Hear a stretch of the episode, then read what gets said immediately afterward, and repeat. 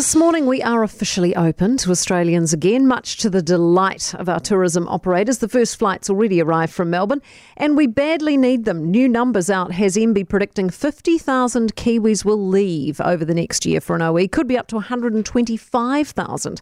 Well, Chief Executive of Tourism New Zealand, Rene de Monchy, joins us now. Morning to you. Good morning, Kate. You guys must be thrilled this is finally happening. Are you expecting a, a, a, flood of Australians or just a bit of a trickle at this stage? Well, look, it's certainly fantastic news for for a battered industry that's had a that's had a tough couple of years. So it's fantastic to see Australians back. Um, look, I think what we'll see is the most resilient travellers come first. I think people, disconnected families and the like, I think will come first.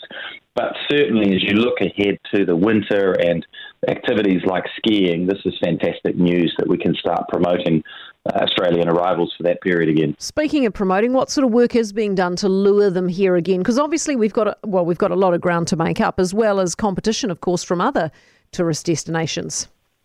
Yeah, it's certainly a competitive marketplace globally. If you think about global tourism, we've continued to promote at pretty light levels whilst the borders were closed to keep people interested in New Zealand. But as soon as the announcement came for the, for this date, um, we've activated uh, a new campaign or, or, an evolved campaign called Within Your Wildest Dreams. So really, uh, that was a, um, an extension of Stop Dreaming and Go campaign we had last year.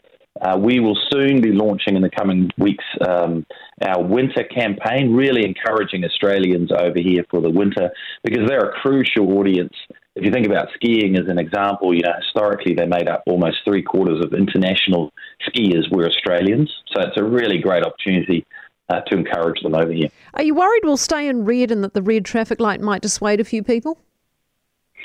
Well, I'm not sure that will. I mean, obviously, those announcements are due any day as well. I think, uh, first and foremost, people will be just excited to be able to come to New Zealand again, get across the border.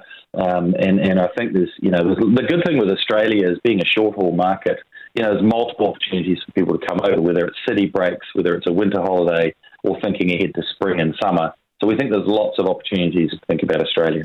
Are tourist operators ready for the business? You know, do they have the staff? I mean, my brother was in Queenstown the other day. He said staffing issues still a really big problem there.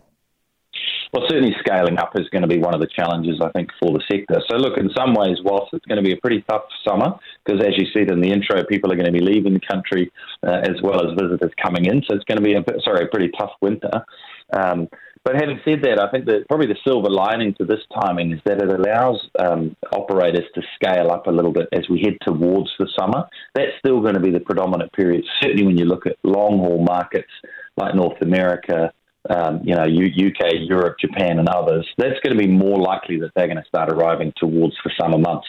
So that gives a bit of a runway for the industry to scale up in anticipation of that. Yeah, for us to get ready. Uh, thanks so much for being with us. We appreciate it. Rene de Monchy, Chief Executive of Tourism New Zealand. And if you think about it, there was really good support, wasn't there, domestically for our tourism while our borders were closed.